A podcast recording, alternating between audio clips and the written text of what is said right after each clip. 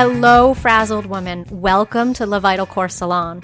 Are you a type A, an imposter, an activity addict, or maybe even a recovering perfectionist? Are you kind of burning out? And do you secretly crave a hug or a high five? If that's you, you're in the right place in time and space. I'm your host and saloniere, Kara Martin Snyder. Before we go any further, this podcast features adult women having adult conversation, and sometimes it's potty mouthed. If you have little ones or folks around that won't pardon that kind of French, now's a good time to throw those headphones on. Each episode, my job is to introduce you to a modern woman who is out there leaving her unique stain on the world without letting bullshit or burnout slow her down. Hey everyone, welcome. I want to introduce you to Robin Rodig today. I met Robin during a 10 week fundraising challenge I did back in 2014 in memory of our common friend Pat Noodle Newell. Before even talking to me, she was all in and generously donated a week at her Cali beach house for the auction for the LLS gala. In the years following, I've seen what a love of travel she has and how appropriate that donation was at the time. Robin played by all the rules growing up. We're talking perfect attendance in elementary school, a college application dense with high school extracurriculars, and 16 loyal and fulfilling years with the same company in corporate America. Without knowing where her next paycheck would come from, she listened to her gut, left her job, and booked a flat for a month in the beautiful Bernese Oberland in Switzerland. She's never looked back as she travel writes, snaps photos, and makes art all around the world. Robin, welcome to Le Vital Core Salon. Hi, Kara. Howdy. I'm so happy to have you here. I have the chills. I'm so happy to be here. So, that introduction sounded like somebody else. I don't even know who you're talking about. no, I'm talking about you, you glamorous one. I can't believe it. so, when I was prepping for our session and thinking about what I wanted to ask you, I literally had to like after about an hour and a half or so like just pull myself away from the question list that I had started scribbling. I feel like there's a million things we can talk about. But yeah. I was thinking maybe we start with that that really incredibly bold leap that you made. You know, maybe yeah. you can give give our listeners some insight into what you were kind of doing in corporate America and what sure. finally made you say enough and just book that that Swiss flat? Sure, of course. Um, you know, uh, I actually, as you said, I worked for um, 16 years for a company called Gymboree, the Gymboree Corporation. A lot of people know it um, as a children's retailer. Um, I happen to work in the play and music section of the company. Um, so basically, parent-child interactive play and music classes. Um, it was completely up my alley from the minute I joined that company. Um, and I essentially worked my way through the ranks, not purposefully, but just because I loved what I was doing all along. Um, I started as a teacher in the program and went into single site management and multi site management, and eventually over the years um, supported our um, franchise community um, in the U.S. and Canada. So it progressed very naturally for me. Um, and uh, but I would say probably about a year prior to me leaving, I definitely started seeing the stress and the anxiety of perhaps what I was doing um, or whatever misconnection or disconnection I was having with my job um, manifest itself in physical symptoms to me. And I didn't put it all together, frankly, um, I think until I actually got on the plane to Switzerland. so I'll tell you about that in a second. Wow. But, um, yeah, um, so I, I started waking up in the mornings with that pit in my stomach the minute I would open my eyes. And um, I just, and, and would think about what I had to do for the day and what the day had looked like for me and although I had a lot of flexibility and worked from home most of the time, um, the company was very good to me over the years. There was something, like I said, that was not not working for me at that point. and I think that my body and or subconsciously was telling me this isn't right anymore. And um, so I, I just finally said to myself, you know, one of those mornings when my eyes opened and the pit of my stomach was just like nagging at me, um, I just remember thinking to myself, this can't be what it's going to be like for the rest of my life. and yeah. so I need to somehow make a change. Um, about a month prior to me leaving, I also started having migraines, which I had never had in my life before. And um, I'll never forget, um, I had gone to the doctor. Um, you know, he had shared with me that it sounded like what I was experiencing was migraines. And Kara, the minute I will never forget sitting on that plane when I actually was going to Switzerland and taking off for this sort of new part of chapter of my life, um, I thought to myself, wow, I, I don't feel that anymore. And it was like, and I've never had one ever since. So um, wow. um, there, it was it was really an interesting thing to look back on now, but experiencing it at the time, I wish I had started to pay more attention to the way that I think it was manifesting itself. So that's that's how I that's how and why I decided to make the jump that I did. Wow, and it's really interesting because the you know I had a teacher who always used to use the expression, and now I use it all the time. Yeah. The body yeah. never lies, right? Yes, and and this was that. this was in a Pilates set setting, right? So like you would have yeah. clients come in and doing a workout, and you know you'd look at their intake form and you'd ask them questions. Yeah. And then you would see something crazy happening, like with their spine when they moved, and you'd ask, like, "Oh, is that has there ever been any injuries to your back?" You know, you'd you'd be yeah. like, "Something's not right," and they're right. like, "Oh, yeah, I, you know, I had a car accident and like four surgeries following that. And right. so like even though the, the the client had sort of forgotten to give you that information in a way, it's like the yeah. body never lies. right. It's so true.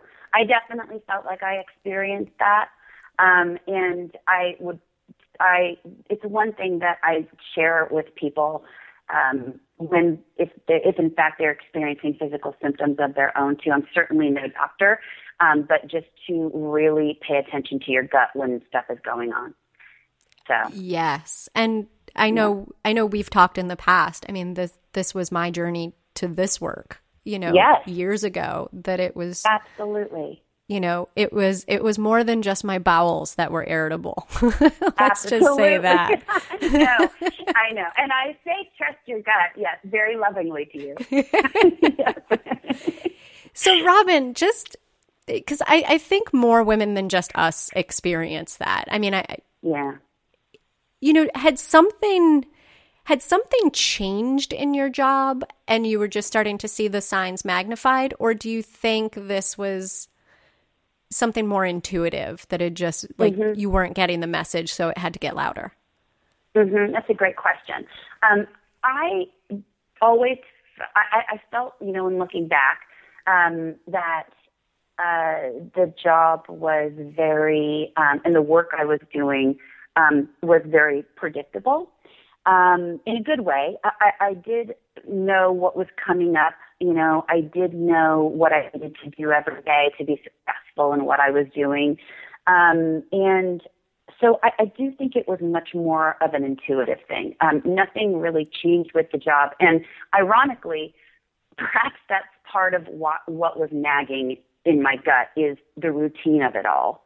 And I really felt as if um, I just needed to shake things up.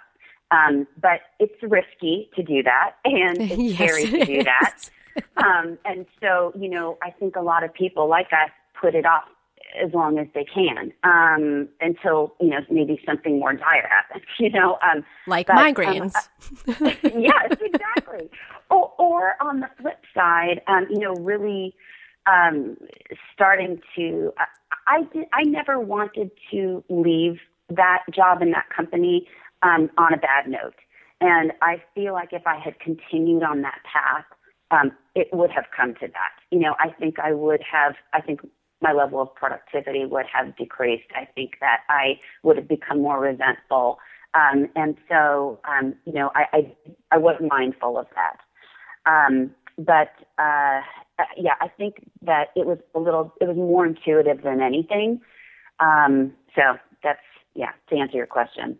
Cool. Can you talk to me what Yeah. it was like when you finally like just booked that flat? Like what Yeah. what right before that happened, like what went through your mind? Was it excitement? was it like holy shit? Was it a speedball of Yeah. both? a lot of trepidation. Um, and I wanted to give my, um, I wanted to give um, my supervisor, who had essentially been my supervisor since I started there. Um, I had a very um, long relationship with her and many of my colleagues. Um, I just wanted to give them as much notice as possible. And so when I booked the flat, um, I had I had been looking online at places, uh, you know, for a couple of weeks prior to that, and I I knew in my heart of hearts that as soon as I clicked book it, that I was going to have to give my notice, and so it was this like it was sort of tearing at me, um, and one day I think I had just hit that that wall. You know, I just didn't want one more day of waking up with that pit in my stomach and you know those those things that were starting to overcome me physically. Um, and I was just ready for something new. And um, I think it was just an overwhelming sense of needing some newness in my life. And um, I finally got my finger to click on the button. um, and as soon as I did, um, there was a lot of relief about that, but I also knew, um, that, but I was also scared um, about Right. what was, you know, uh, what was to come in a very uncertain future. I just knew that um, I needed to shake things up, and um, just taking that first step, I think, was the catalyst to it all. It's so. I understand for anyone who's nervous about doing it, it's not easy. No, it Yeah. certainly is not. And I, I wish there was never, I never had like as dramatic a moment as like the instant I pushed this button. It was like I was going to willingly send my life into what potentially, you know, because we think about worst case scenarios in those moments, right? Yeah, yeah, absolutely. You know, that you were going to send your life into this major tailspin or something. Yeah. Yes, absolutely. I think, oh gosh, I mean, this is a whole other topic we can talk about at some point too, but, um, you know, there are a lot of people I've come to realize over the years that are very uncomfortable with change and very uncomfortable with living a non-traditional lifestyle. And, um, and when, uh, even just sharing sort of my excitement about the next phase. Um, I wasn't very prepared, I think, for some of the um, hesitation and reluctance I received from some people um, as a response. And that is definitely, it was, I felt like I was entering this new life of freedom for myself. And yet, at the same time, ironically, I was realizing that I was also um, needing to, um, what's the right word? Um, sorry, I just uh, grow a thicker skin. Yep. you know, and it seemed a little backwards to me, uh, and not totally how I expected it to go. But um, but that's okay. You know, you there's a great quote that I love, and it says, "Sometimes the people around you won't understand your journey. They don't need to. It's not for them." And I just really love that and um, needed to really embrace that from that point on.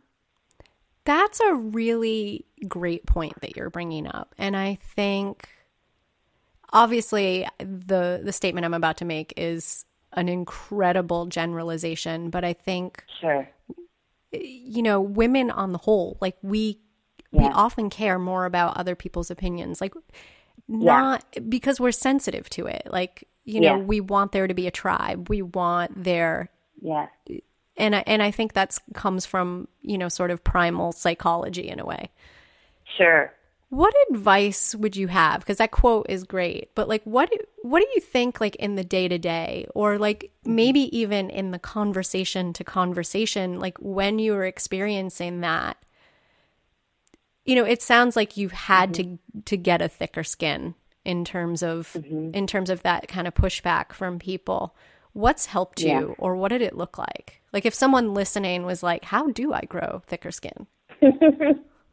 Um, you know, I think it has just a lot to do with um, maybe two things. Um, one thing I would say is make sure to really listen to the people around you who love and support you.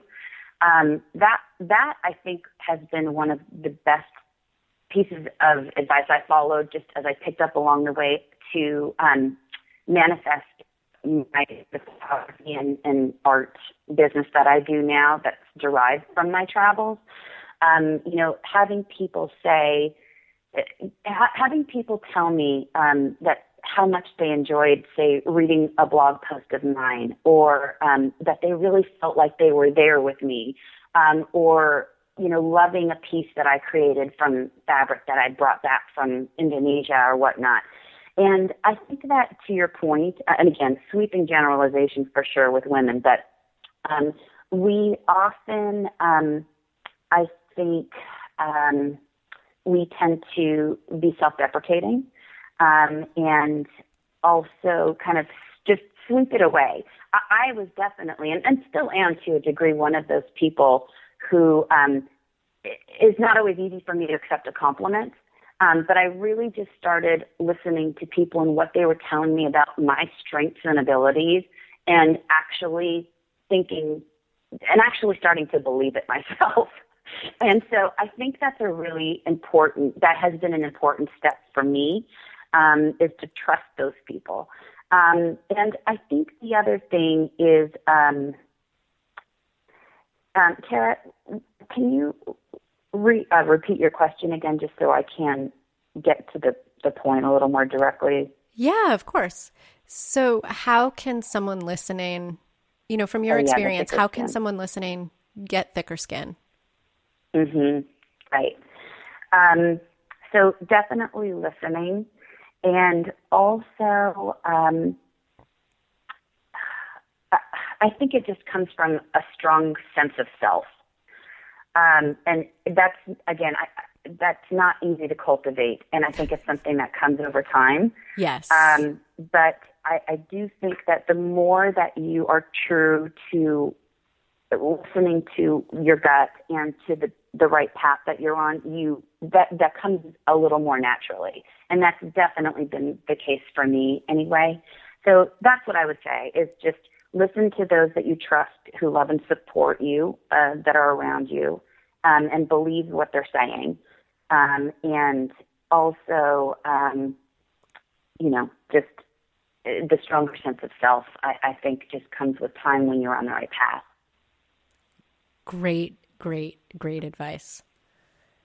And, you know, this is going to be, this is going to sound like another strange question, maybe, but I think sometimes, especially when I have clients or listeners that are very like I always say like the STEM crowd, like the very like mm-hmm. engineering analytical minds. Like yeah. I sometimes wonder if they're listening to like women like us talk about yeah. listening to our gut and they're like, What the I hell know. is that? I know, I know. It sounds you, so hippy dippy, I know. No, I, I think it, it, sounds true. It's like, but how do we put that into words? And I know like I yeah. know what works for me. Um, mm-hmm. Um, like I know meditation is an entree into that sort of place for me. Mm-hmm. What does it look like, like when you're checking in with yourself and you're really trying to hear the the voice inside, your intuition? Mm-hmm. What does it look like for you? What helps you get there? I find that I am most in tune with what's going on um, for me, and obviously this makes a lot of sense is when I'm actually out of my day to day routines and traveling, frankly. Um, I think I, I do some of my best thinking and my best writing and am um, most thoughtful um, when I'm on an airplane, even though this is a whole other topic. I hate to fly. Um, but um, it's like the weirdest thing. how, how can someone in my position hate to fly, but you're talking to her? Um, so, um, you know, for me, having those moments for you, like you said, um, the meditation piece, I think um, it, it that definitely res- resonates with me too. Um, I think that it's just being alone and getting out of those routines, um, so that you're more aware and alert. Um, not only with your surroundings, but with yourself. Um, and that doesn't have to be on an airplane per se, um, but I think just uh, removing yourself from the, those things that come very habitually and very naturally, so that we actually have to stir things up in ourselves, um, is a really good thing. And and I think that that does that helps. Nice. So talk to us a little bit more about the travel. So like you left corporate okay. America and now okay. you're doing what? Yeah. So um, initially, when I went on my first trip, I, I had traveled in, to various places and with friends for many years, um, but I had never traveled alone before, and that was a very different thing and a very big step for me when I decided to leave Gymboree when I did. I really just wanted to be by myself. I really just wanted to have that time alone and away from everything and everything that was sort of normal and, like I said, routine for me. And so uh, when I first left for Switzerland, um, I had wanted to just start writing um, as a means of sharing with everyone back home what I was doing, sharing my experiences, how I was feeling about things, you know, being there on my own. It was a great way for me, obviously, to um, stay connected to everyone, but also a great cathartic process for me as well. And I realized with every post that I was getting a lot of really great feedback from people who were reading it, and not just even my closest friends or family by any means. Um, and um, and so it was really awesome to take that in and think to myself, um, wow, you know, I might actually be good at this. and um, I that was never something I would have ever thought about myself in the past. Um, so I continued to write as I've traveled. Um, and it's definitely um, taken on a life of its own. Um, you know, I've been very lucky to have been published in the Huffington Post and other channels. Um, you know, uh, that where I've been able to pick up um, new readers and new sets of eyes um, to connect with what what my experiences have been. So that's been really awesome. Um, what that's also led to, um, and Switzerland, of course, you can you can barely go wrong when you're traveling in remote parts of Switzerland in the fall when it comes to photography. But I happened to be there at a great time, and I was able to capture some really great images. Um, and again, listen to the feedback that was coming back to me about my photography.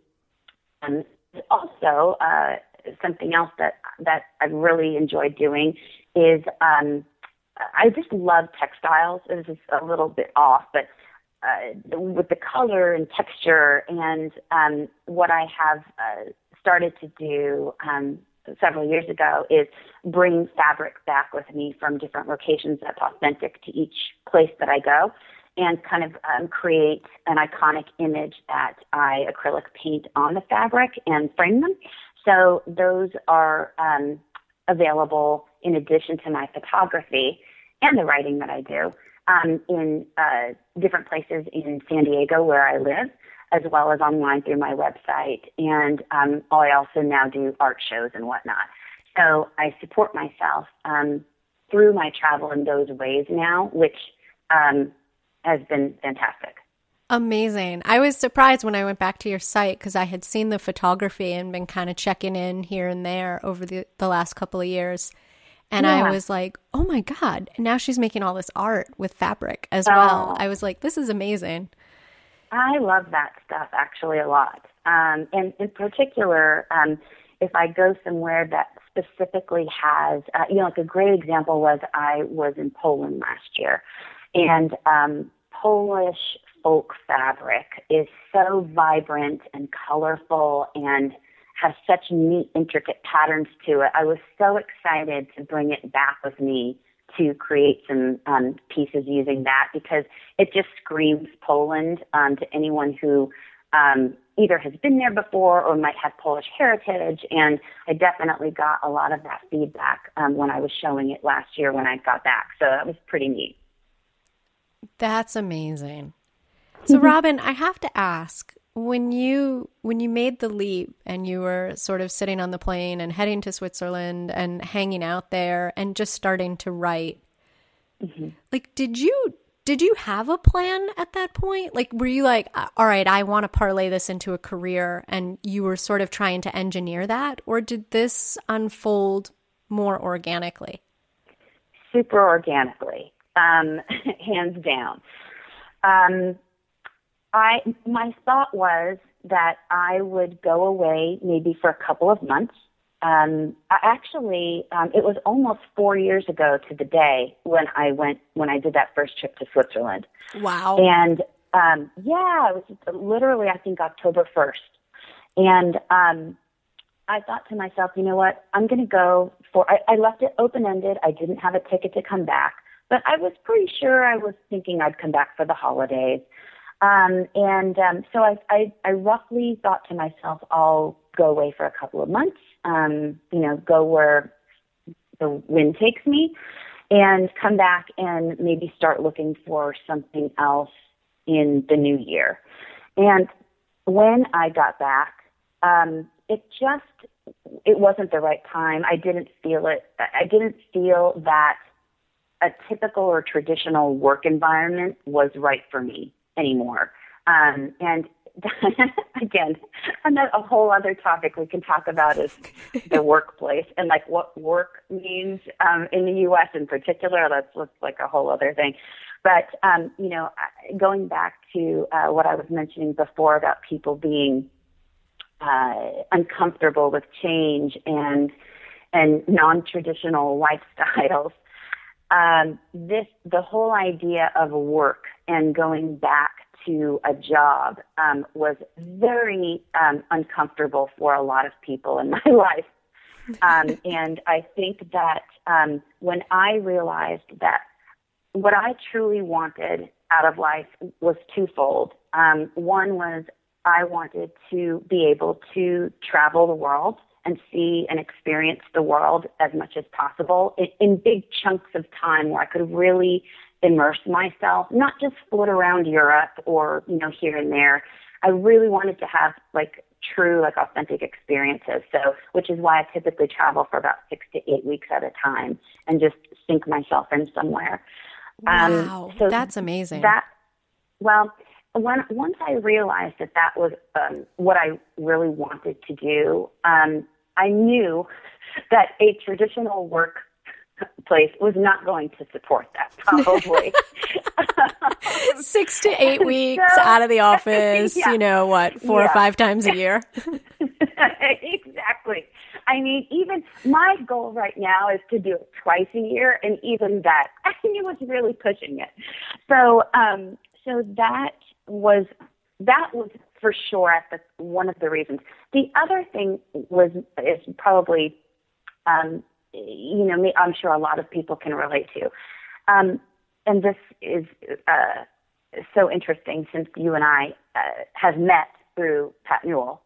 Um, yes. But you know, I have had uh, people pass in my life at young ages, and those the lessons that those passings give to me are not lost on me.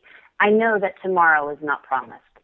And I really take that to heart and feel very strongly about living a life that reflects that. And so spending time with my family and friends and people I love is very important to me and was is essentially the second goal of how I wanted to spend my time here, essentially. So marrying those two things, um, I realized that even if I, there just isn't an easy way to rectify that in a traditional work setting. So um, I needed to get creative. And I think that um, thankfully, you know, the photography and the art and even my writing for that matter you know, have provided me opportunities um, to continue to have the lifestyle that I have right now and be able to still be true to those two main goals that I have. And that is truly how I want to live my life. Um, so, you know, going back to work now, quote unquote, it, it makes me giggle. Um, it not only does it give me like nausea, but, um, it, it also just doesn't fit with how I want to live my life. So I don't know if you kind, go ahead. Yeah, no, no, that's it's such a long-winded answer, but I guess that sort of explains it. Yeah, and it's and it's interesting that you you sort of talk about like going back to work mm-hmm. kind of makes you queasy. And I, yeah. I think I don't know if you experience this, but I I do on my end. Yeah. And it's like it feels really funny to me yeah. to say like when people ask what I do for work or like oh, oh. I need oh. to work tomorrow because it doesn't oh. it doesn't like I feel like putting that word on it doesn't yeah. jive with how I feel about it. Like I get to make I get to co-create a better life with my female clients, right? Like I get Absolutely. to sit and like ask questions and do yeah. what is really creative and really in flow for me. Yes. And help someone live a better life or yes. like record a podcast like we're doing right now and talk to yeah. really interesting women about their story and their journey. Like, sure. how do you call that work? Like, I have you trouble can't. reconciling it some days. Kara, I could not agree more. Um, and I feel exactly the same way. Um, and I think having traveled and spent some significant time in other places around the world, I mean, I've said this before, uh, but I, I do think that the U.S. has a very warped sense of work. And, um, you know, for me, um, you know, what I, you know, to, to think about spending eight to 10 hours a day, which is what I was doing before in my past life, as I call it, um, it, it, it's not achieving the goals, those, those two main goals that I have, you know, um, at all. And, um, and certainly um, takes a toll on, has taken a toll on me in other ways. So, um, to, to your point, you know, to be able to do what I love and still um, create an income from that is really at the crux of what I, I'm trying to do as far as my lifestyle is concerned. Um, I don't think, you know, going to work, I think there are, let me put it this way. There are plenty of ways to earn income um, to support the lifestyle that you want to have. Um, you do have to get creative, yes, I think, um, sometimes, um, but it doesn't mean that you need to be, you know, shackled to an eight to 10 hour workday and going to a place of quote unquote work. So, um, anyway, yeah, I completely agree with you about that. And you know, for everyone listening, like that sounds sort of pie in the sky, right? Like the, I know that we're absolutely. like life is so blissful. I mean, mm-hmm. shit breaks, and I'm sure you have flights canceled and reservations absolutely. screwed up. Like, Absolutely. What's, what's the hidden side? Like if someone was thinking, I want to do what Robin's doing, like sure. what should what should they know? well, um, I think that um, they need to know that to your point, number one, it doesn't always go that smoothly. Um, just logistically, you know, you do have to be ready to roll with the punches. Um, but the other thing too is that you have to really be ready to embrace a simple life and a simple lifestyle. And I think that that is one of the things that um, I've been able to do pretty successfully over the last couple of years. Um, I wrote an article a couple of years ago um, that was also in the HuffPost and on my website as well um, about um, how I live out of a suitcase and I truly live out of a suitcase, even when I'm home. and it's now the I, comfort, um, right? yeah, but and not only that, I actually have um, felt.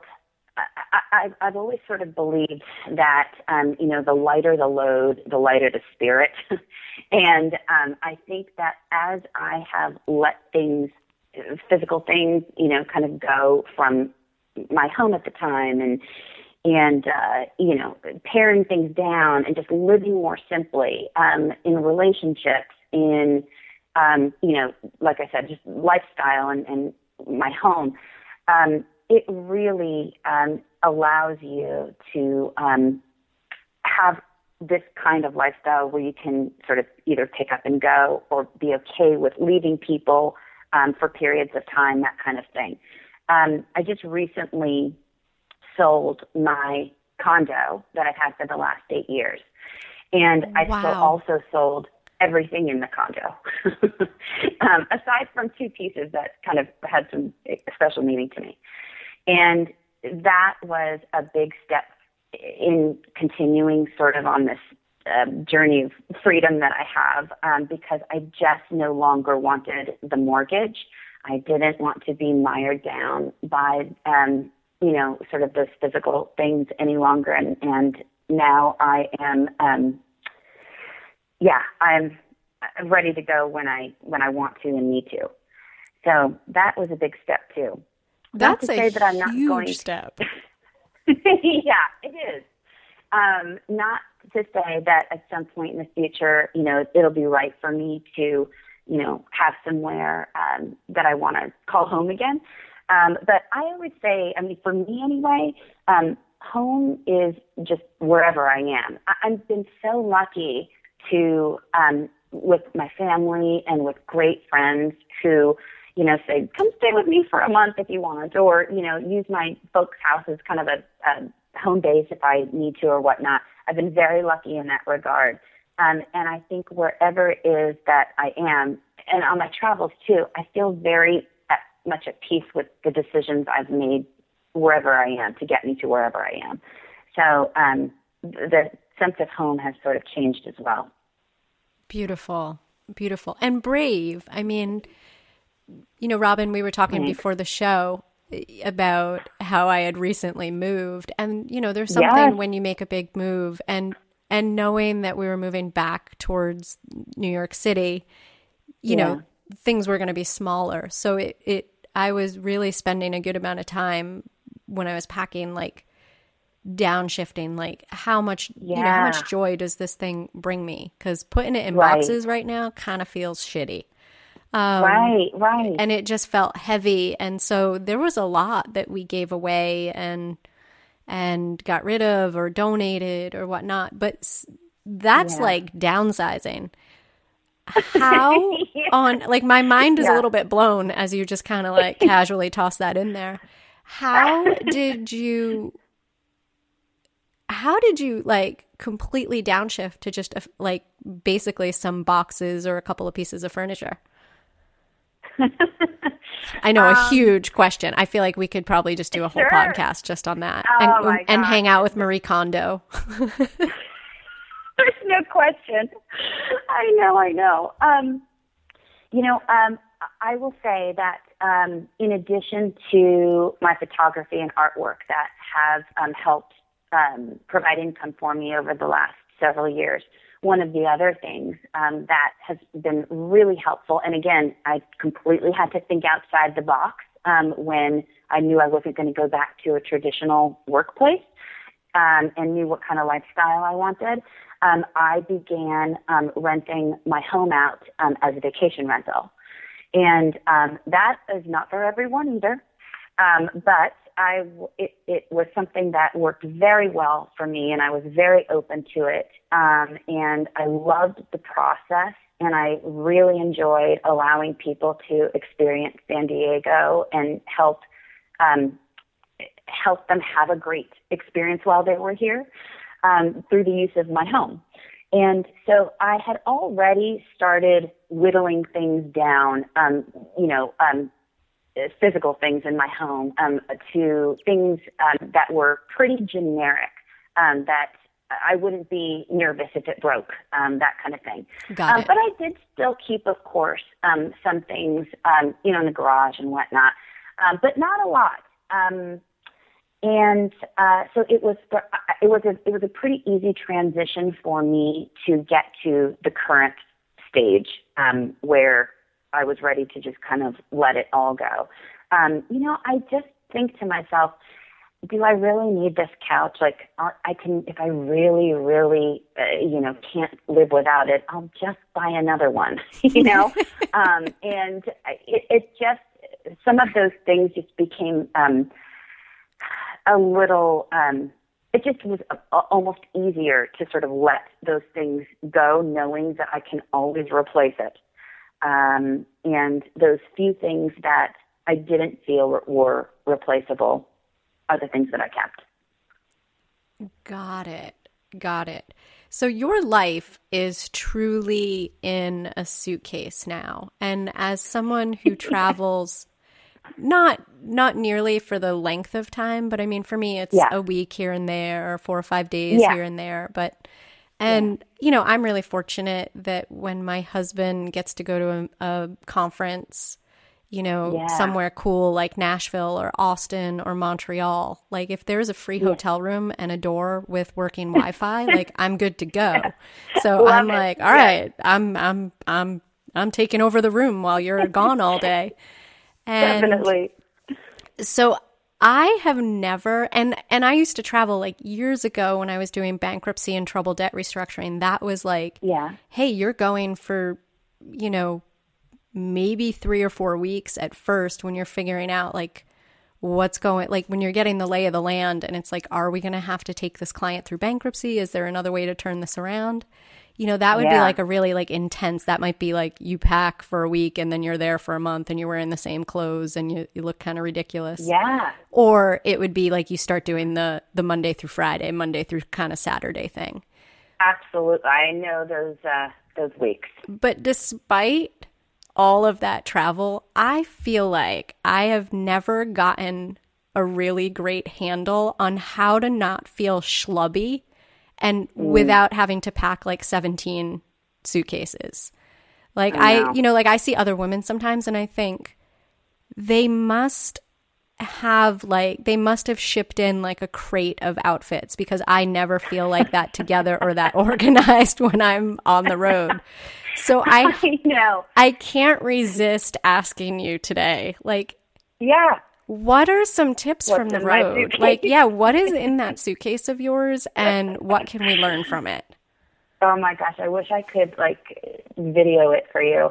It's so boring in there, let me tell you. And you know, you just really learn through this paring down process what you can live without. Um, and I have the most boring. I mean, thankfully, I fashion is not at the top of my interest list, um, and and thank goodness for that actually, because I, to your point, schlubby like it describes me day in and day out. Um, Robin, I've seen pictures of you. You never look schlubby. I feel I do feel it sometimes. But to your point, like you know, for instance, I'm going to be going to um, Buenos Aires soon. I have a trip to Argentina planned in a couple of weeks, which I'm super excited about. And I think that if I don't get my act together and come with a bunch of scarves and um, you know, really cute looking outfits, I'm going to stick out like a fucking sore thumb. so um, it's going to be a problem. But um, as far as what how I typically live. Um, it's very um, it's very simple is the best way I can say it. I've got I, I pretty much stick with a black and gray toned theme throughout everything in my suitcase. I have um, about four or five um, sets of pants. I have about five or six uh, long sleeve slash short sleeve t-shirts that I can layer. Um, and it's not much more than that.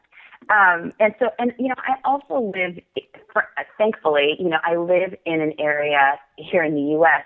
that really dresses down. Um, you know, if I lived in the heart of Manhattan, this would not be working. But um, thankfully, um, it's a very casual environment here. And even when I travel, that does come with me, really, for the most part, that, that theme. Um, but, you know, I'm stuttering over my words because I know that there are probably a lot of people listening who feel the same way that you just shared, which is, how is this possible? but, but you, um, it's all about simplicity. I just keep going back to that. You know, you have to let go of what other people might think. Um, you know, you like I said, um, you have you realize what you can live without, and you realize that the people that love and care for you in this world don't care if you're wearing the same black long sleeve T-shirt day in and day out. And um, I think that's I've become very comfortable with that. As someone who's been accused by her husband of of being kind of like a Lego person, like I sort of have yeah. like especially during the week when I'm when I'm working and I'm just I'm behind a closed door and you know yes. maybe on Skype and it's like I have like this sort of uniform which I know there's going to be a lot of my friends who are in fashion or into mm-hmm. shopping that are just going to roll their eyes. And when I say, yeah. you know, it's like I have a certain sweatshirt or sweater yeah. and like jeans or yoga pants that like depending on how active I am cuz sometimes like I'm on the phone for big stretches at a time so I want to be able to like if I have 15, 20 minutes in between a call to be able to stretch for a few minutes and not have to feel like I got to change my clothes to do that or I'm, I'm restricted Absolutely. in some way. Right, um, right. I agree. But yeah, I mean, I, I think the simplicity thing, it's, it's definitely taken, uh, it's definitely taken a lot of stress off of the like, what do I wear? It's like, well, yeah. I mostly buy everything in black or gray and and yeah. zhuzh it up with some red, yeah. purple, and hot pink. But that's otherwise, like that's the framework. yeah, it is. And uh, you know, when you're traveling, people don't know any differently anyway. What you typically, you know, look or dress like. So um, you can easily get away with it there. But um, you know, uh, the way for me to when I travel, you know, people ask about again, like living, going back to living out of a suitcase. Um, there's really um, one of the questions that you had alluded to um, before our interview was, you know, if I had any packing hacks, and um, I really don't have any packing hacks at all. Just a tip, um, which is to stay in places where there are a washer and dryer. And um, you can just continue to use what's in your suitcase over and over again, and and and um, you know just wash them. Um, when I travel, I almost exclusively stay um, at um, VRBO locations or HomeAway locations, um, okay. so it's more like a home, um, and that I have the amenities that I need in order to, you know, perpetuate this simple lifestyle. so it's not for everybody, but you know, if if it is something that appeals to you, and you know, you are in a position position where you can tear down and live more simply, um, it's doable. Um, but you do sometimes have to make choices, you know, like maybe staying at places um, that have a washer and dryer that help perpetuate your the lifestyle you want. So, um, so anyway, it's it, you know making those kinds of decisions definitely helps the ultimate goal for me. Um, and so anyway, so it's it's it's actually become much easier to live out of a suitcase than I ever thought it could be. Um, and it's just given me some interesting, you know, lessons along the way. Obviously, just in living more simply. So anyway, it's so, to your point. It's like a twofold twofold thing It keeps things easy on the day to day, but it also um, allows me to do other things that I, you know, might not be able to do. Got it. So I imagine you you just you just mentioned the word lessons and I imagine you have learned a ton of them. Do you have any favorite stories, any any lessons learned from the road? Any or anything that maybe surprised you in your travels? Mhm. You know, um, yes. Um, I think maybe uh, it's it's almost overwhelming the amount of things I could probably share.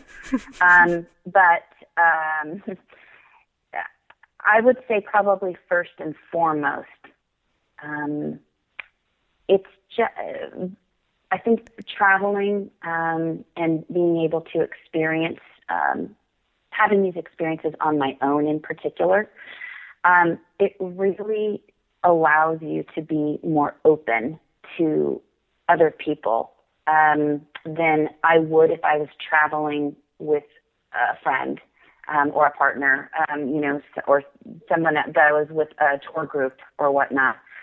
Um, you realize when you're out there and when you're on your own that um, you really do need other people to help you, strangers, and you begin to uh, realize and rely on the kindness uh, that's out there. And um, that has definitely, that always comes back with me. Um, a, great example is um, I remember coming back from a trip once and I had some friends over. Um, and it was nighttime and we were back in my home and it was dark out and there was a knock on the door. And I would say um, that if I had not just come back from this trip or had some of these experiences out there traveling on my own where meeting other people and um, and really appreciating their kindness hadn't stuck out to me and, and stuck with me for as it has, um, I probably would not have answered the door and turned off the lights and pretended no one was home. But um, I, you know, my friends were like, "Don't answer that," you know, and we would like peek out the shutters and uh, you know, seeing it was a man standing out there, someone we had never seen before. Um, and I went and opened the door, and it was a man who had just frankly run out of gas on the freeway that wasn't far from my home, and my light was on. And he came and asked if he could get water from our our um, faucet outside the building. And that's all he wanted. You know, he wasn't there to create trouble. He wasn't there, um, you know, to do anything but try and help himself. And again, hoping that a stranger might be kind to him as well. And that really, that example just kind of resonated with me because um, I, I just think it just trickles down, you know? it's contagious. So, right? Like yeah. when you experience the milk of human kindness, when you you get to swig off of it a little bit, yeah, it's it's hard to go back in some ways. Mm-hmm. It's true, yeah. Um, so I think that would be maybe the biggest takeaway, and that that I think has had maybe one of the biggest influences on me when I travel, um, and um, to and I love actually that that has manifested itself in small ways in my life um, that have helped others. You know, just in very, very, in very small ways. So, anyway, I hope that man got his car started and he was on his way. you know. Yeah. Yeah. yeah. I mean, it's it's karma, right? It'll yeah, it'll totally. come back on you one way or another. You get to you get to sort of hopefully. choose. hopefully, Kara. you put the good stuff out and you hope it comes back. yes, definitely. So, so, Robin, you get to go on all of these amazing adventures, and really, there's there's no way to describe the images. They're beautiful, and and Thank just you. the stories from the road. I think you know I really want to encourage anyone listening to make sure they take some a couple of minutes after listening and check out your site because there's there's nothing I can do or you can do sonically to to capture those images in words or we'd be here for yeah. weeks. But like I you know, I've seen uh, all the locations that you've been to like Scandinavia, Europe, you're heading to South America soon. Mm-hmm. How do you decide where you're going next? hmm Um, you know, it's all just curiosity. Uh, I think is what it comes down to. Um, I'm just curious about the world, and um, and the way that people live that's different from me. Um, and um, I probably the the place that I've been is, is Indonesia uh, and Bali. That that was probably the most different from what I experience on a day to day level at home. Um, and that was very eye opening and probably the most rewarding, uh, just because uh, there were you know so many neat things that I learned. I just felt like I was learning every single day there. Um, but uh, as far as uh, you know, uh, last year I think I mentioned I went to Poland, and that was probably the biggest surprise of a country that I've been to. I actually have Polish heritage, so it had definitely influenced my wanting to go there. Um, and it just seemed like one of those places that people it, I think we all can agree. I mean, for the past, you know, half a century, Poland has sort of lived under a bit of a dark cloud in different ways. And um, I think it's finally sort of coming out from that. Um, and I really just wanted to try to uncover um, the beauty of Poland that people don't have any idea that exists there. and um, and I think through some of my images, I was definitely able to do that, and probably even more so through my writing, to be honest. Um, and so, if I for I, I like to go to places that people um, that are, might be a little under the radar, that um, many people maybe haven't experienced thoroughly yet for themselves, and to be able to share with them um, again through my writing and photography, um, just how uh, you know, neat of a culture um, it might be, uh, and how beautiful um, a country may be, that it, that may surprise them. So that's kind of my goal. Um, and I think that uh, in Argentina, actually, which is um, where I'm going to be going soon, um, I think is one of those countries that's sort of on the precipice right now of becoming a, its tourism industry. I think is really going to start booming in the next couple of years. So I was really hoping to get there before that happened and have kind of a look at things there um, before it was, it was um, for lack of a better word, you know, tainted um, yep. or influenced too much by tourism. Yeah. Yeah, I, I mean, I get what you're saying. Having, you know, having been to Moscow, even mm-hmm. even Iceland, I remember being yeah. incredibly surprised. Where it's like I got there and was really yearning for it to feel like a very foreign place, and then right. walked, you know, walked about five minutes from my hotel, and it was. I think it was an Exxon gas station with like a Dunkin' yeah. Donuts or a Starbucks uh, like in it. It was one of those like joint things. And I was sure. like, where in the hell do you need to go to to not like to not be around this, to have it feel right. different? Right. And, and even Russia, like as foreign as Moscow yeah. felt in a million yeah. ways and as cold yeah. as all get out as it was in December.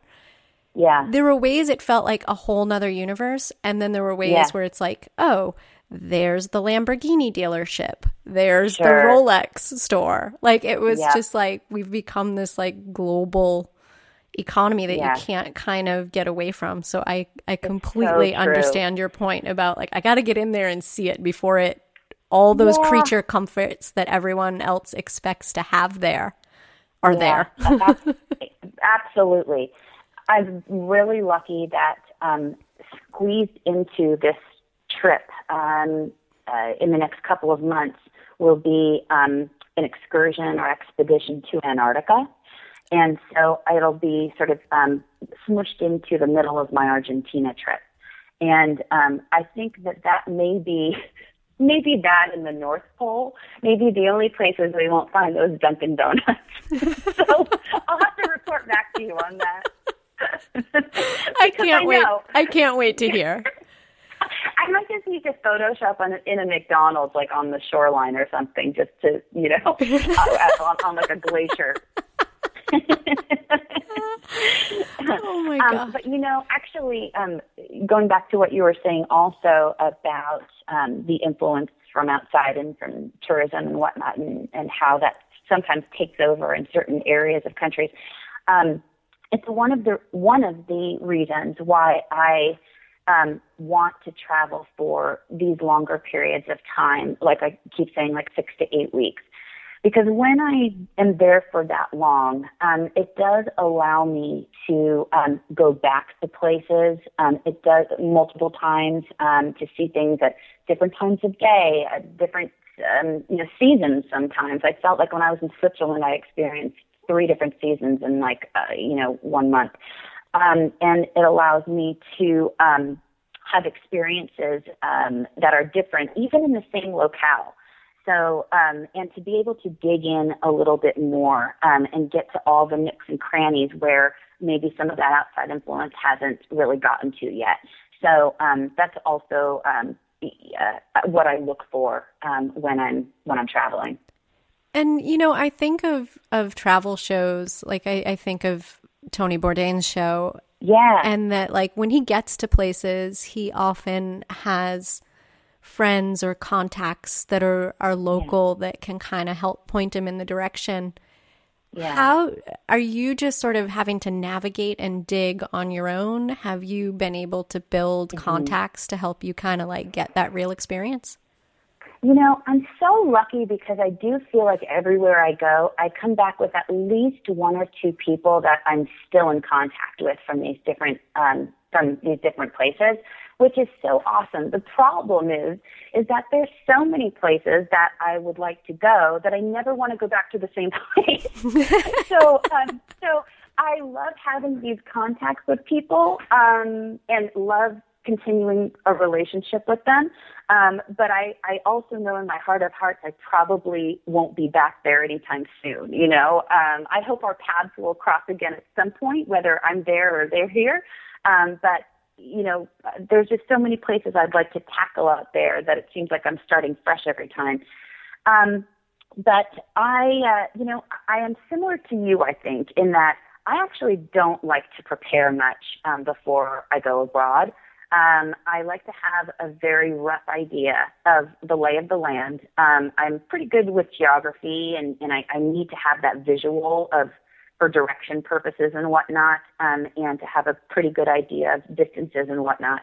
But um, you know, aside from maybe looking up, um, uh, you know, transportation and um, uh, like I said, distances between places and maybe, you know, what sort of each region of the country might offer. Um, I really like to be surprised. And I think that that has served me well in my writing um, because I, if you've read some of it, and uh, I've had this feedback from people too, um, you know, it's it's pretty rare that I I try to be as honest as I can, obviously, with my experiences, but I'm so typically pleasantly surprised and happy to be experiencing whatever I'm, I'm doing that there's almost always a positive spin on everything.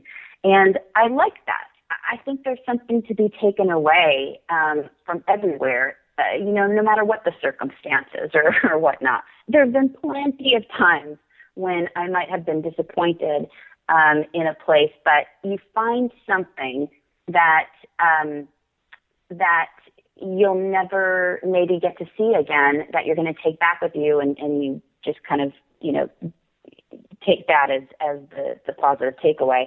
But um, anyway, I, I just think that um, I, I just like the element of surprise and experiencing things and letting them unfold as they may. Um, over scheduling is not um, something that I'm comfortable with. Um, I like to be able to let the day sort of take me where it's going to. And sometimes I think you find the best things around those corners when you're least expecting it. Oh, a hundred percent yes. And you you said a, a, trigger word in my world, overscheduling. Mm. Mm. Have you always been like that, or is that something you had to learn? Um, that's a new thing for me. Mm-hmm. Yeah, I think that again in my past life, that's kind of how I function. Um, I think too, you know, I do understand. Um, not every, not most people, not even not everybody. Most people don't have six to eight weeks to travel in a year. So I do get that it's important maybe for if you have a week or two when you're on vacation that there are things that you might not want to miss and that you want to make sure you get to see and experience and whatnot. But um, even in those periods of time, um, I just think there's so much going on locally in different places, um, in different small towns, and um, you know, in that local restaurant and that local cafe, you know, that that non-touristy place down the road that you want to take a half an hour bus ride to. There's just so much meat in those places to me, travel-wise, um, that I would not want to miss out on um, by overscheduling other things that people tell you that you need to go see. So um, anyway, it, it, it does kind of come back to listening to your gut also, um, and um, and where where like I said it it tells you to go and where like I said the day takes you. So I sound a little bit like a broken record, but it seems to be a common theme. no, I, I think the more women can hear that in different ways. And I, I think I think what you just described is a parallel to just overscheduling in general. Like I mm-hmm. know as I've dialed back what's important and really honed in on a sense of prioritization. Yeah, there yeah. are a million things that I would love to do because I am a curious critter, much like yourself. Yeah. Like there's a million things I could fill my time up, but like, yeah. you know, then you have to be careful. Like, is it desire? Is it obligation? Mm-hmm. And whenever I leave myself time to just sort of like noodle with some project or just, yeah. you know, go walk around the city or just fuck around with a friend and like, yeah. you know, just do dumb stuff. Like just, yeah. you know, not have a plan, like kind of just see where the day takes you. Like that yeah. is it it is in those unscheduled spaces where mm-hmm so much creativity can be generated, so much mm-hmm. energy can be generated, so much like connecting the dots. Like I know when you know, back when I used to make financial models, like being able mm-hmm. to put it away for a night yeah. or a day and then come back, you always could find the what was screwed up with it, you know, yeah. within a couple of minutes versus just toiling at it. I've got to keep yeah. going. Right, very true. So, Robin, I want to be mindful of your time, and I love everything that you've been sharing with me and indirectly with everyone eavesdropping on us on the podcast. I wanted to to ask you some some champagne questions, and so these okay. are a little bit more bubble like questions, and you can expand all you want, and I'll just kind of roll through them just to kind of hear your your gut response because we've been talking mm. gut today. Uh huh. Yes. Perfect. So I know music and play used to be a big part of your life for a long time. Yeah. So what what song pumps you up or soothes you the most? um, you know what song totally revs me up? I don't even. I think I'm really going to date myself here, um, but um, there's a song by a band called Republica that's called "Ready to Go," and it's super hard driving. Like it's like the kind of song like they'd play like maybe like like on an NFL game day, like before. Yeah, it's um, a jock you know, jam. it's totally got to be a jock jam. Totally. But I have to tell you, there's something about that song that really pumps me up. So I, I got to go with that. Um, awesome. And you know, um, you know, it's an interesting word. Um, I would Led Zeppelin has um, a song called the Rain Song, which is obviously very um, well known. And the minute I hear that first guitar chord, I practically well up with tears. I just think it's one of the most beautiful songs I've ever heard. And when I need to kind of come down off the ledge, well, this is a great example of my um, crazed um, behavior on airplanes. Well, not behavior. Don't worry, people. I'm not like gonna, you know, open a door or anything. But um, but I do get really nervous, and turbulence is terrible for me. And so, if I put on the Rain song by Led Zeppelin, it will totally bring me off the ledge, and um, it's so it's so my go-to. Um, I actually just happened to be talking with a great friend of mine the other day um, about um, sort of an ambient song that um, I'll never forget. Um, lying, this sounds like so. Whose life is this, for God's sake? Um, you know, I was lying on the front of um, of a boat I was on in Indonesia um, in the middle of the night, and no one else was around. Um, everyone was sleeping, um, and it was black sky with um, just tremendously bright stars and you're sort of being rocked and lulled by the cadence of the waves and there was no other sound. And there was a song that was on um, my earphones by a band called Zero Seven. Um, and um, yes. do you know Zero Seven? I do know Zero Seven. Oh my God, I got the chills. Um, yeah, their their stuff is just uh, really resonates with me. And um, there's a song in particular um, years ago that they recorded called "This World," and um, the way that the song just uh, like crescendos at certain parts, uh, combined with where I was at the moment, um, it, it's I'll never forget it. So that's another song too that um, brings me to a really peaceful place. Very cool. and I know you you tra- you travel pretty light with with your suitcase, but what book or film or other type of art and it can be your own or something else do you go back to for inspiration again and again? Yeah. Well, You'd think it would be Eat, Pray, Love because everybody's asked if I've seen I Eat, didn't want to ask you that question. I was like, I'm not touching that. She probably has answered it 10 billion times. Oh my goodness. Um, if I had a penny, I'm telling you.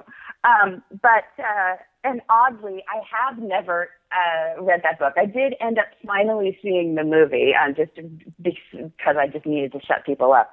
But, um, but uh, you know, for me, um, I um, especially since I have begun to focus more on my own photography and um, learning about what works and doesn't work, and, and what makes me feel certain ways and whatnot, um, and doing more art shows. Um, I uh, photography actually of other people um, really inspires me, um, and uh, in addition to painting, in particular acrylic painting, which is actually why I do acrylic prints. Um, it's not, it's very simple and not fancy, of course, what I do, but it's definitely inspired by that. And I, I love the medium and I love the creativity of it. Um, and I find that acrylic painting in particular is, um, it's just a bolder uh, medium, I think, uh, than others. And, uh, and I like the style of it. So, um, so I, I would say those two things. Very cool. And what's your favorite tool, app, gadget? Any any indispensable one? Oh my gosh, I'm telling you, if I could play around with my converter app like all day, I would. So basically, you can get these apps, you know, that convert like everything um, in one place: temperature, length, um, you know, measurements, currency. And when I am traveling, I am on that thing constantly to try to determine, um, to make sense of things. so um, there's a million of them out there. Um, I use a very simple one. I can't remember the name of, it, name of it off the top of my head, but I love it so much um, because it's so useful to me, and it's just plain interesting. You know, um, but currency in particular is fascinating to me because you know, you've been to Scandinavia, so you will appreciate this. But I remember being in Copenhagen, and you know where everything is. Um, a little inflated, to say the least. Yes, um, one and, of the most um, expensive places I've I've been to. I think for sure. Just even for day, um, the day to day things. Absolutely. And I remember um, I really needed a coat um, that was appropriate for the weather there. And I would go into these different shops and have my little app up the whole time and push in, you know, those millions of uh, whatever the currency is there. Now I'm blanking um, and uh, what it what it translated to in American dollars, so I at least had some idea of like it, how much it was going to break my bank. Um, but uh, anyway, it, it's I just find those apps fun and useful, and um, and it's definitely necessary when I'm on the road. Awesome, awesome, and Robin and I will connect after, and we'll make sure it gets into the show notes so that everyone Great. listening will know. Okay. And how do you organize and manage your tasks on a day to day basis? Um, while I'm traveling or while I'm home? I think either or both. Hmm. Um, well, I love I, I love bit. trend analysis, right? So like what's the difference between A and B? oh my gosh, I know. It, it, to be honest, I mean, yeah, I guess there isn't much different that I do in either place. Um, but I, I just think that it's about prioritizing. Frankly, um, are you are you looking for more? Uh, you know, something something that I use technology based um, to help me organize, or just like personally how I do it. I'll take either. I think everyone has a really different approach. So whichever yeah. you think would be more meaningful for other women who are feeling disorganized to go, oh, yeah. that's an idea. mm-hmm. You know, I, I, it totally comes back to what I was saying earlier about um, ensuring that you're sticking to what your, I, I guess, goals are, um, or just what your focus is. Um, in, you know, ultimately, for me, um, experiencing the world and spending time with family and friends and people I love are the two things that I want to focus on um, to make life happy and fulfilling for me. And so on a day to day basis, those are the things that get my focus. Um, it's pretty easy actually. Um, and most everything else kind of trickles down. So frankly, I know this might sound like a ladies who lunch kind of answer because, but believe me, I am like the furthest thing from that. Um, but if I have a friend who at the last minute can meet me for lunch um, or a drink after, you know, after work um, before she heads home and we haven't seen each other for a while, you better believe I'm going to drop everything and that's what I'm doing. So, um, so anyway, uh, yeah, it's not a glamorous answer by any means. Um, but I think it just comes down to prioritizing and being very clear about what those priorities are. Very cool. Very cool. And now I have a few questions that are all kind of related. And it's something, it's one of the reasons that I started this podcast is to really like mm-hmm. understand how different women see the role of women today. So, how would mm-hmm. you define being a modern woman in 2016? Oh, such a big question. Um, you know, to be as succinct as I can, um, I think that it's someone who has a strong sense of self. I keep coming back to that, really. Um, someone who knows who she is um, and isn't afraid to, um, that has the integrity to stand up for who she is, what she wants, um, and does what she needs to do to get it, um, as long as it's legal, I guess. Um, and I think we won't also, judge. no, I really wouldn't. Um, and I think also um, someone who's not afraid to take risks. And that is a scary proposition for a lot of people. Um, and I think many women uh, including myself for maybe years, could come up with excuses as to why I shouldn't take the leap that I did or whatnot, um, and and are find reasons not to shake things up or do things differently than everybody else. Um, but I do think that more and more that um, that's becoming um, a little bit more palatable for women. Um, and I think the fact that women can stand on their own these days and um, don't need to be supported by anybody. Um, they can just choose a path that is right for them without feeling influenced any one way. Um, so I, I would say those two things. Then, what would you like to see modern women give more of a shit about? Uh, I think it's a very hot topic right now and has been for a while. Um, but work life balance that really resonates with me. Um, you know, having been and experienced um, other countries and other cultures um, for a while now, and really talking with people that live there and have experienced um, life there, um, there's really still a lot in the U.S. that's very backwards um, or is just not as far along as in other parts of the world. And I think that that topic is one of those those things. Um, you know, just I think about um, maternity leave and paternity leave, and uh, those are just two specifics of it all. And uh, you know what what we are able to get here in the U.S. Um, is so different than what uh, others are around the world. And I think that there's still a lot to fight for um, in that arena to create change. So I would say work life balance. And then this question, I'm going to turn it around now and and ask, what would you like to see modern women give less of a shit about? Oh, I know this is like this is such uh, probably and maybe the easiest answer because it's so top of mind for all of us out there, and there's such debate about it all. But honestly, weight and appearance.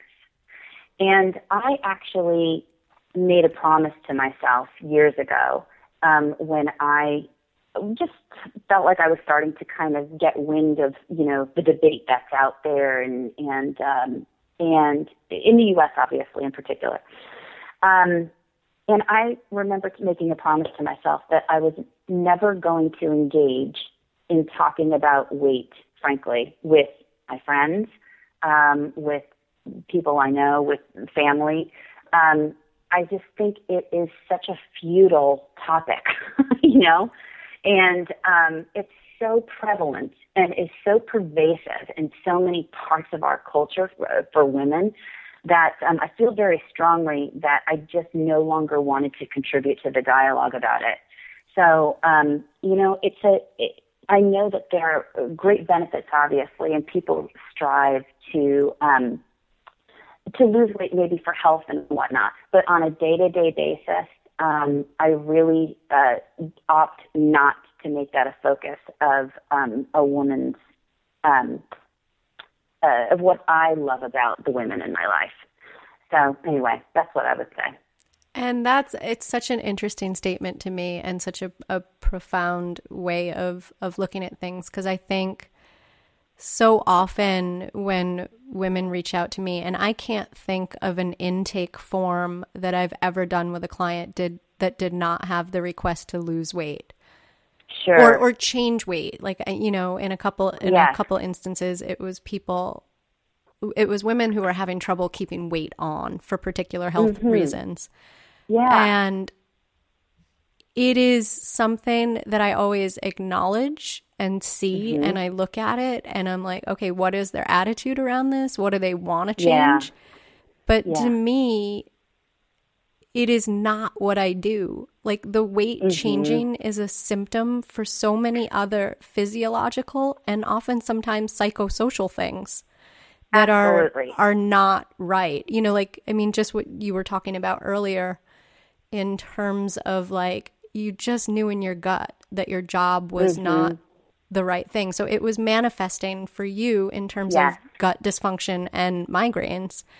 And for other people, it manifests as weight. And, you know, I, I, my clients sometimes, a lot of them are like, I lost this many pounds. And I'm kind of like, yeah. I don't care. Your life is so much better and you're happier in your own skin. That's what matters Absolutely. to me. oh, I so relate to that. I so, and I love that about you though, that that is that that's your focus. Um, I completely understand that and and really um, yeah, that totally resonates with me. Cool. And I want to I want to turn the mic over to you now and and sort of give you some carte blanche here as as we begin to wind down. And yeah. I, I want to say, what do you most want Le Vital Core Salon listeners to know? Hmm. You know, um, going back to some of the lessons that we talked about earlier, things that have really helped me stay on the path that I'm on, I think the things, one thing I would share uh, is, again, listen, not only listen to what your gut is telling you, but listen to the great feedback that's coming back to you from people that surround you and love and, and that you trust.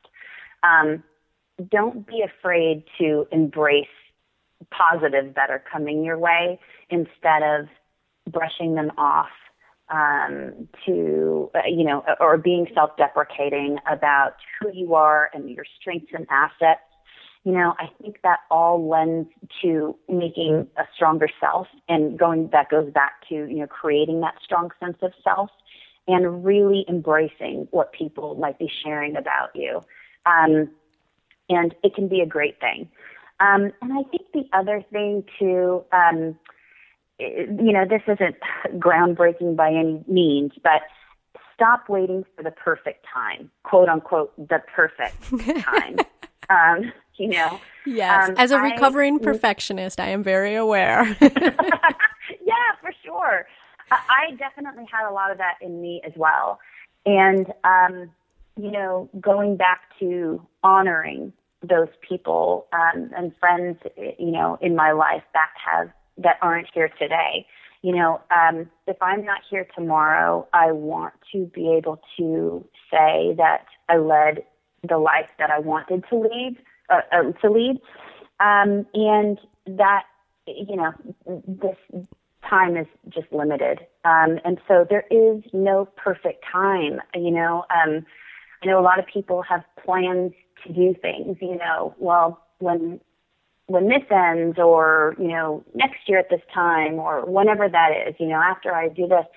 But um, there really is no perfect time, and to just embrace today and what can you do today to make a change toward you know the life that you want to live that's what i would say incredible and i couldn't agree with you more I, I think I got some secondhand advice. I think it was my father in law gave the advice to my husband when he was younger. And mm-hmm. my husband in turn has has used it, you know, especially when I get into a perfectionist rut from time to time. Yeah. And, it, and it does happen, people. I, I know of course. it's recovery is always tenuous. Yeah. Um, you know, and it's stop getting ready to get ready like where you mm-hmm. just keep trying to like prep or like spin it, you know, spinning in circles. Yes. Like you're just getting ready to get ready constantly. Definitely. Yeah, absolutely.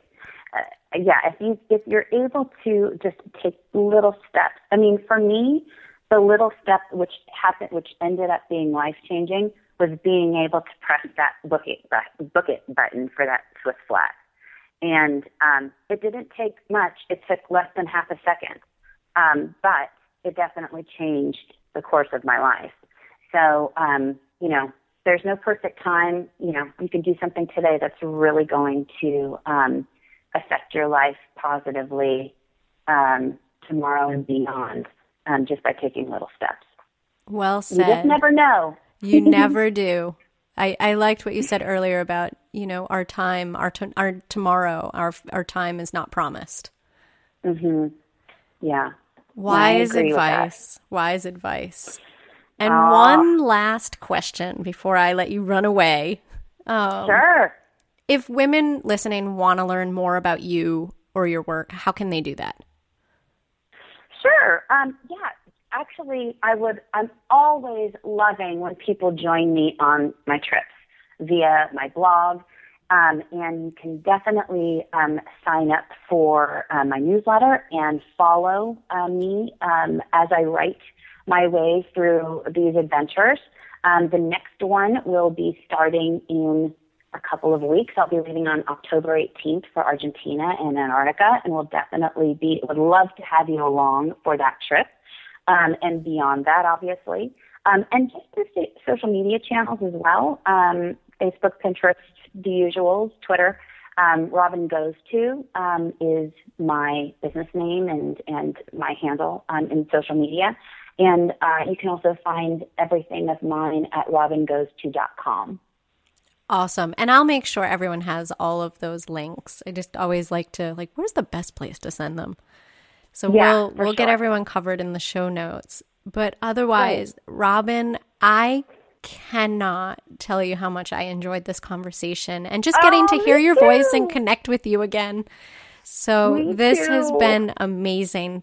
Thank you so much Thanks, for being here. No, thank you for having me. Uh, and thank you for allowing me to share my experience with everybody, honestly. Awesome.